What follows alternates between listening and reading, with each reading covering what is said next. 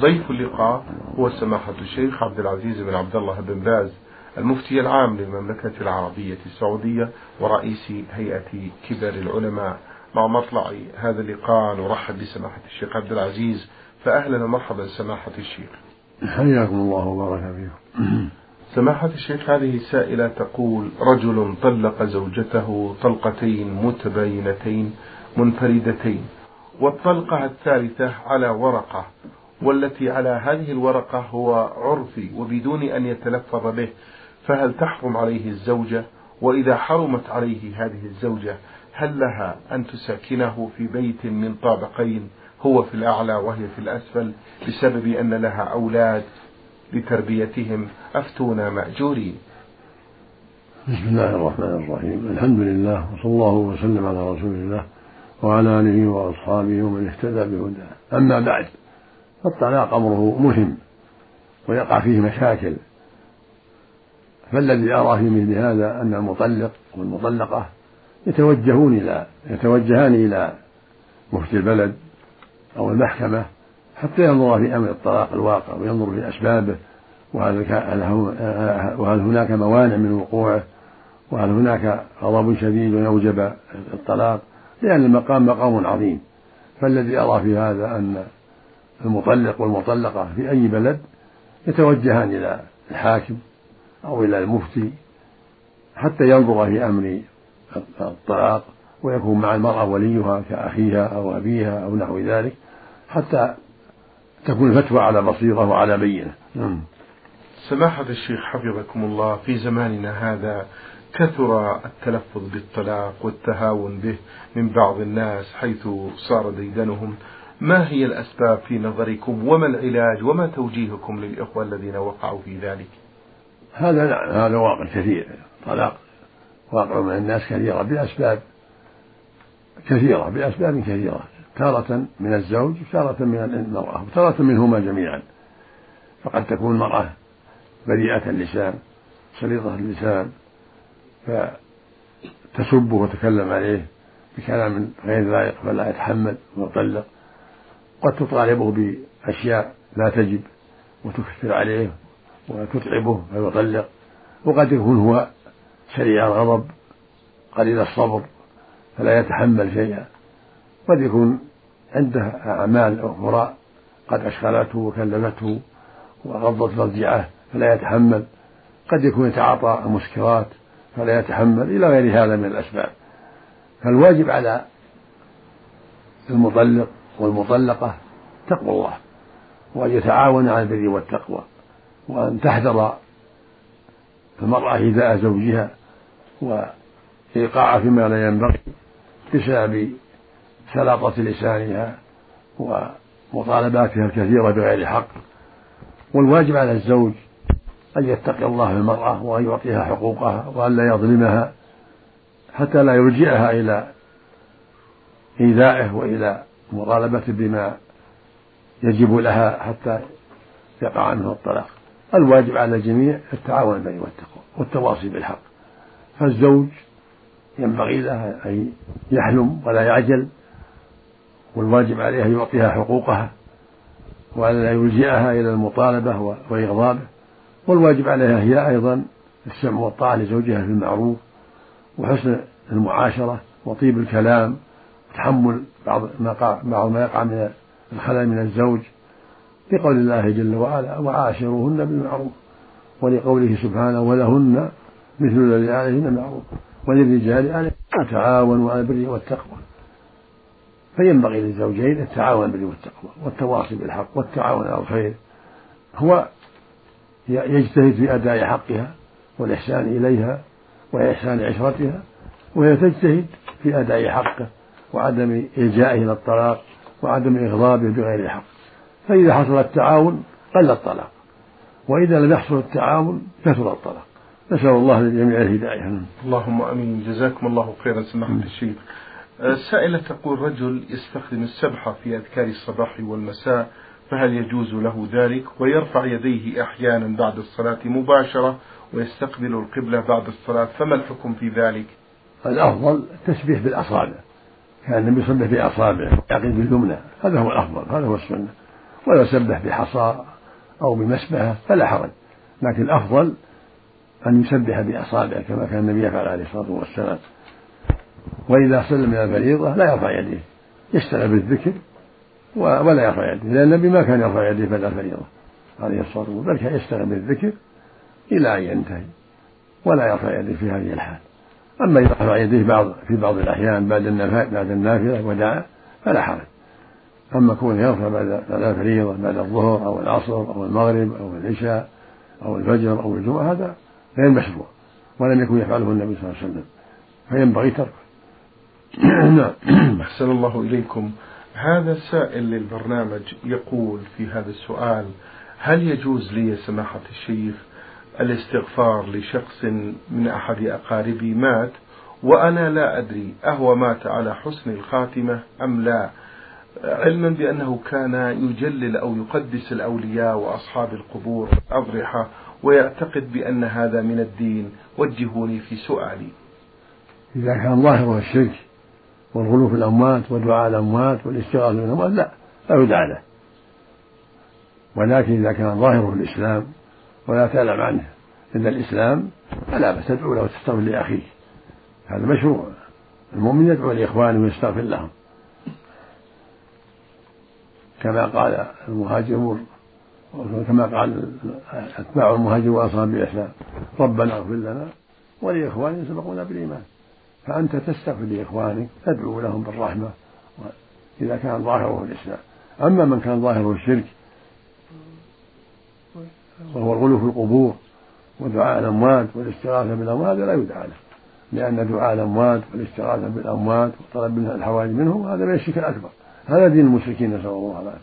وهكذا دعاء الجن دعاء الأصنام دعاء الكواكب كل هذا من الشرك الأكبر.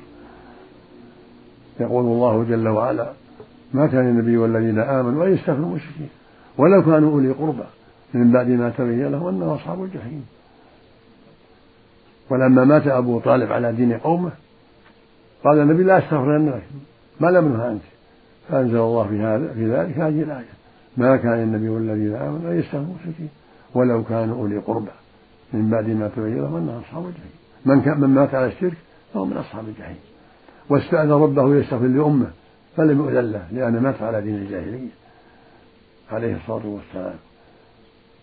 فالمقصود أن من كان معروفا بدعاء الأموات والاستغاثة بأهل القبور أو بالأصنام أو بالجن أو بالكواكب أو بالملائكة أو بالأنبياء هذا كله شيء أكبر.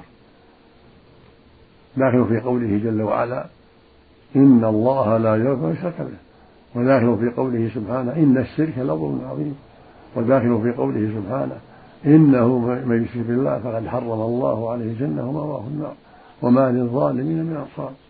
وفي قوله سبحانه ولو أشركوا لحبط عنهم ما كانوا يعملون وقال سبحانه ولقد أوحي إليك وإلى من قبلك لئن أشركت ليحبطن عملك ولتكونن من الخاسرين. بل الله فاعبد وكن من الشاكرين قال سبحانه ومن يدعو مع الله إلها آخر لا برهان له فإنما حسابه عند ربه إنه لا يفلح الكافرون قال جل وعلا ذلكم الله ربهم له الملك والذين تدعون من دونه ما يملكون من قطمير القطمير اللفافة إلا على النواة. والذين تدعون من دونه ما يملكون من قطمير إن تدعوهم لا يسمعوا الدعاء. ولو سمعوا ما استجابوا لكم ويوم القيامة يكفرون بشرك هذا يعم الجميع. يعم الغائبين ويعم الموتى من الأنبياء وغيرهم. إن تدعوهم لا يسمعوا الدعاء. ولو سمعوا ما استجابوا لكم ولو قدرنا أنهم سمعوا لم يستجيبوا.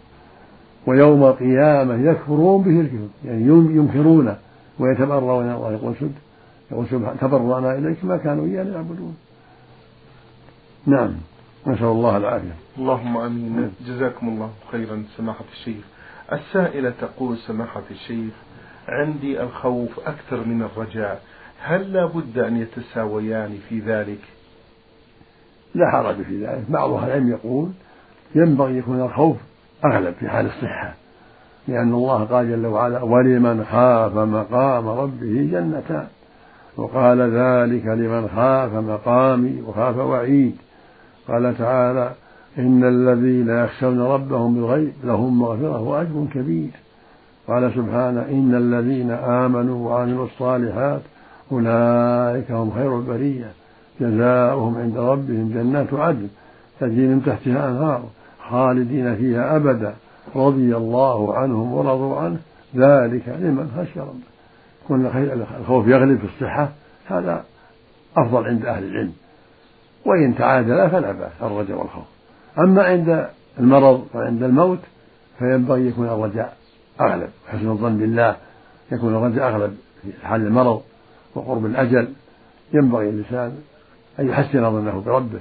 دائما دائما ولا سيما عند المرض يكون الرجاء أغلب وحسن الظن أغلب. نسأل الله للمسلمين العافية لنا وللمسلمين العافية والسلامة. اللهم آمين. جزاكم الله خيرا سماحة الشيخ. هذا السائل الذي رمز لاسمه بعين لام باء يقول أريد أن أفيدكم بأنني مقيم بالمملكة منذ أربع منذ أربع سنوات ولم أسافر ولي زوجة وبنات وهم في بلدي والسبب في ذلك بأنني أريد أن أكسب لقمة العيش في هذا البلد المبارك وأعمل عامل بالبقالة بالراتب وأرسل لهم شهريا. هل آثم على ترك لهم هذه المدة؟ يخشى عليك من الإثم لأن المدة طويلة. فالذي يرى أن الواجب عليك أن تذهب إليهم إلى وقت آخر. كان عمر رضي الله وقت ستة أشهر للمجاهدين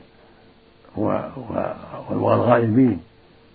فأنت يا أخي اذهب إليهم كل ستة أشهر أو كل أربعة أشهر. أو نحو ذلك أو أحضرهم لديك. أما تتركهم هذه المدة الطويلة هذا فيه خطر كبير عليهم وعليك أيضا. فالمشروع لك ترك هذا الأمر وأن تحضرهم لديك إذا أمكن أو تذهب إليهم. كل ستة أشهر كل أربعة أشهر كل خمسة أشهر لا تطول المدة. تبقى عندهم شهر شهرين ثم ترجع لطلب الرزق.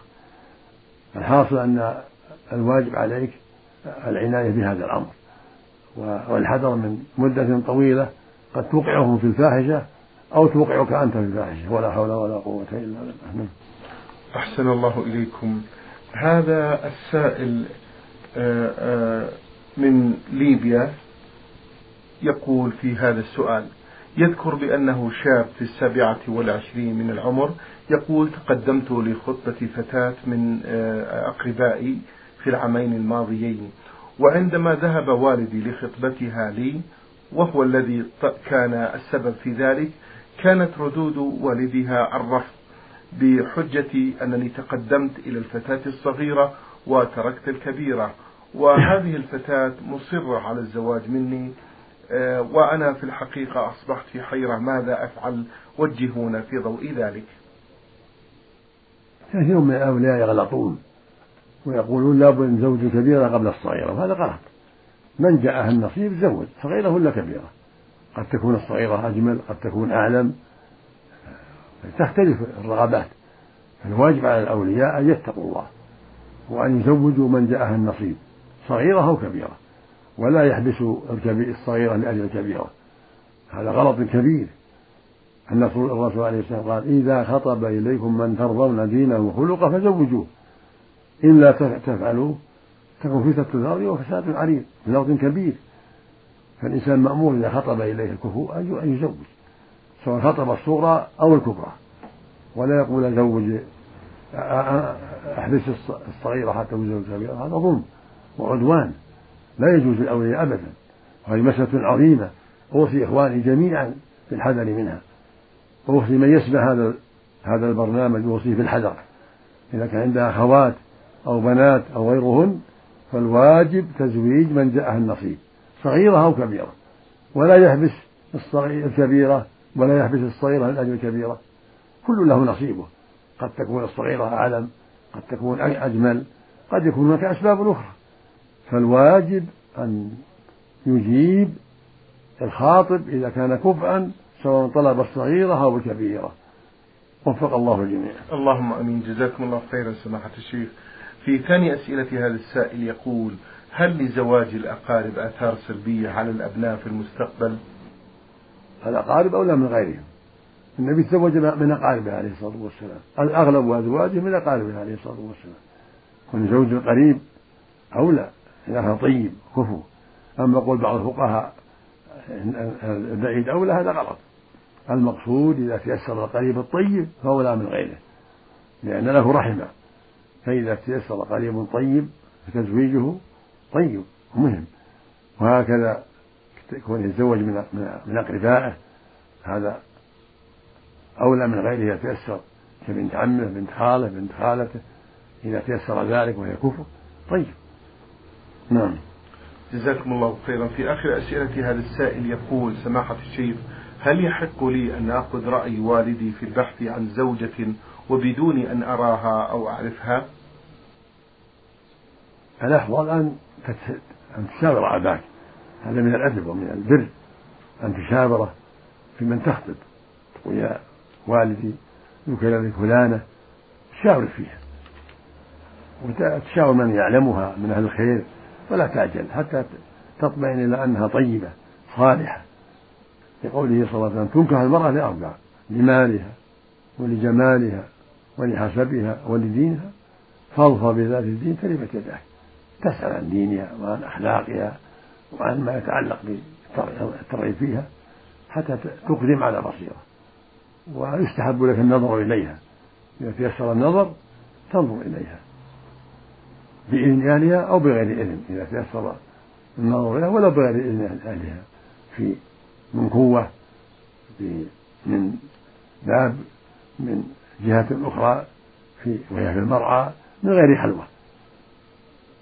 قال جابر رضي الله خطب امرأة فلم يزل يتخبأ حتى نظر إليها. والنبي صلى الله عليه وسلم إذا خطب المرأة فإن استطاع أن ينظر منها. إلى ما يدعو إلى نكاحها فليفعل. وقال لرجل زوج امرأة نظرت إليها؟ قال لا. قال اذهب فانظر إليها. فالمقصود النظر إليها مستحب إذا تيسر ولو من دون علمها لكن من دون خلوة. كأن ينظر لها من بعيد وهي في غنمها أو في مجلس عند أهلها أو أو ما أشبه ذلك. أو بإذن أهلها من حضور أمها أو من حضور أمها أو أبيها أو أخيها أو نحو ذلك لا بأس. أحسن الله إليكم وبارك فيكم سماحة الشيخ. هذه سائلة من الرياض لها مجموعة من الأسئلة. تبدأ هذه آه، الأسئلة بهذا السؤال وتقول سماحة الشيخ لدي مجموعة من الذهب المستعمل وأردت أن أخرج عنه الزكاة. وعندما ذهبت لوزنه وجدته يزن 79 جرام تقريبا أي دون النصاب البالغ 85 جرام. ولكنني في نفس اليوم الذي وزنت فيه الذهب القديم اشتريت ذهبا آخر يزن 23 جرام. فأصبح مجموع وزن الذهب الجديد والقديم حوالي 102 جرام. والسؤال هو يا سماحة الشيخ هل أضيف مجموع وزن الذهب الذي اشتريته مع وزن القديم وأخرج عنه الزكاة أم أنتظر حتى يحول الحول علي على الذهب الجديد فأخرج الزكاة عن هذا الذهب القديم والجديد معا أفيدوني مأجورين. نعم ليس عليك زكاة في الحول الحاضر ولكن بعد ضم الجديد إلى القديم إذا هذا الحول زكينا. أما قبل ذلك لأنه ناقص. لكن بعدما يحول الحول على الجديد والقديم زكين والحمد لله. أحسن الله إليكم. تقول في سؤالها الثاني قرأت حديثا عن النبي صلى الله عليه وسلم أنه رأى ذات مرة سلسلة من الذهب في يد ابنته فاطمة رضي الله عنها فغضب عليه السلام وقال لها أيسرك أن يقول الناس ابنة رسول الله صلى الله عليه وسلم وفي يدها سلسلة من نار ثم خرج عليه السلام ولم يجلس فما كان من فاطمة رضي الله عنها إلا أن باعت السلسلة واشترت بثمنها غلاما فاعتقته. فلما علم الرسول صلى الله عليه وسلم بذلك قال الحمد لله الذي أنجى فاطمة من النار. والسؤال هو يا سماحة الشيخ كيف نستطيع الجمع بين هذا الحديث والحديث الذي جاء فيه ما معناه بأن الذهب والحرير حل لنساء هذه الأمة دون رجالها؟ حديث فاطمة هذا عند جمع من أهل العلم غير صحيح. شاذ مخالف الحديث الصحيحة. وقال بعضهم إنه منسوخ كان في أول أمر لم يباح الذهب ثم أبيح. والصواب أنه منسوخ ولا ولا عمل عليه لقوله صلى الله عليه وسلم احل الذهب والحرير. لإناث أمتي وحرم على ذكورهم. ولأحاديث صحيحة كثيرة فيها بيان حل الذهب لإناث الأمة. فهذا الحديث حديث فاطمة. بعض أهل العلم يراه منسوخ وبعضهم يقول وإنه غير صحيح وأنه شاذ مخالف للأحاديث الصحيحة. قد أجمع أهل العلم على حل الذهب والحرير لإناث الأمة. حكى ذلك غير واحد من أهل العلم. إجماع أهل السنة على حل الذهب والحرير لإناث الأمة. وتحريمها على الذكور. نعم. جزاكم الله خيرا. في آخر أسئلة هذه السائلة من الرياض تقول سماحة الشيخ جاء إلى منزلنا رجل لمعالجة إحدى قريباتي وذلك بأن يقرأ عليها آيات من القرآن الكريم.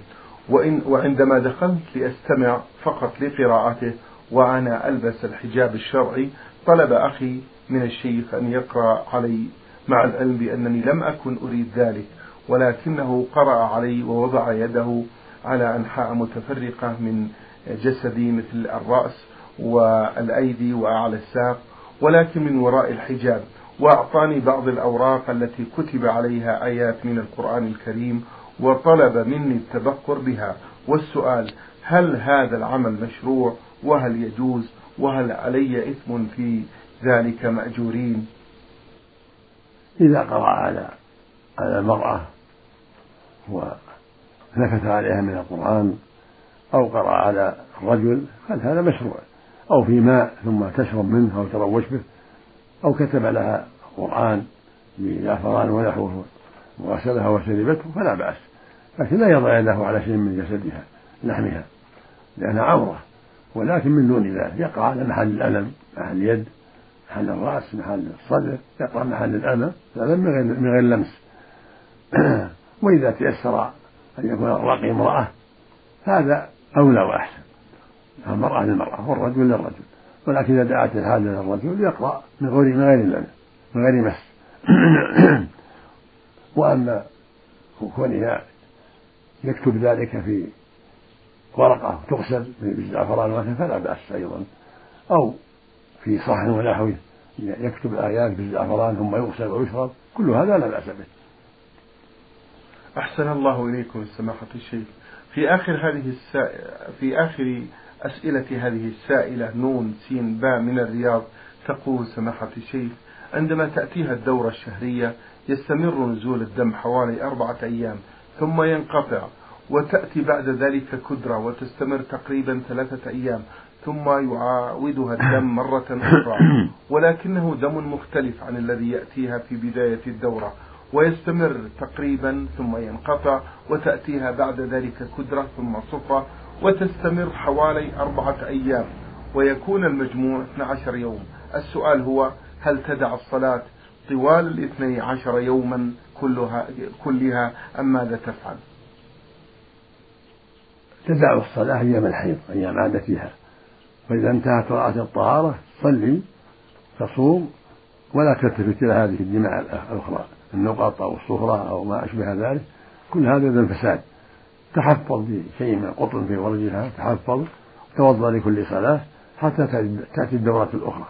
وهذه الأشياء التي تقطعت عليها هذه هذا دم فاسد لا يلتفت إليه. بل عليها أن تصوم وتصلي وتوضأ لكل صلاة قالت أم عطية رضي الله عنها كنا لا نعد الكدرة والصهرة بعد الطول شيئا. ولما اشتكى بعض النساء إليه صلى الله عليه وسلم قال امكثي قدر ما كانت تحوش حيضتك ثم اغتسلي وصلي. وقال لحمله امكثي ستة أيام أو سبعة أيام ثم صلي وصومي ثلاثة وعشرين أو أربعة وعشرين.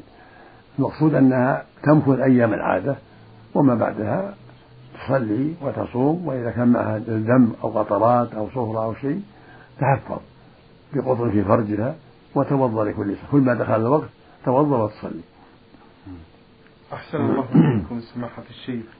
من جدة السائل فاراء عين يقول في موسم الحج هل للمقيم في جدة أن يأتي من مكة بعد رمي الجمار أول يوم ثم يعود مرة أخرى بعذر أو بدون عذر أم لا؟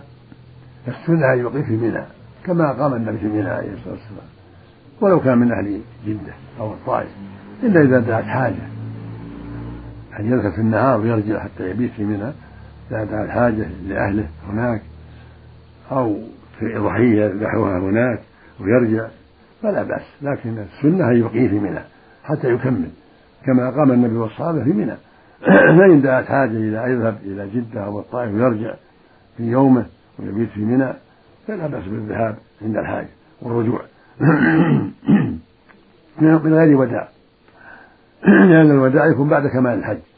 يكون الوداع بعد الرمي وبعد الطواف والسعي بعد كل شيء بعد النهاية. نعم. أحسن الله إليكم. سماحة الشيخ هذه السائلة تقول هل يجوز أن أقوم بصلاة السنة وأنا جالسة لأنني ربة بيت وعندي أطفال وأشعر بالكسل في صلاة السنة من التعب. لا حرج.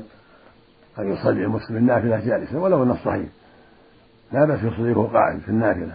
أما في الفرض لا. إذا كان يستطيع يصلي قائما. أما في صلاة الليل صلاة الضحى الرواتب لا بأس يصليها وهو جالس. ولو أنه صحيح وإذا كان معه كسل أو ضعف وصلىها جالس لا بأس. عائشة رضي الله عنها كان النبي في آخر حياته يصلي النافلة جالسة عليه الصلاة والسلام. نعم. أحسن الله إليكم. تقول السائلة سماحة الشيخ هل يجوز للمرأة أن تكشف عن وجهها في الشارع أم لا؟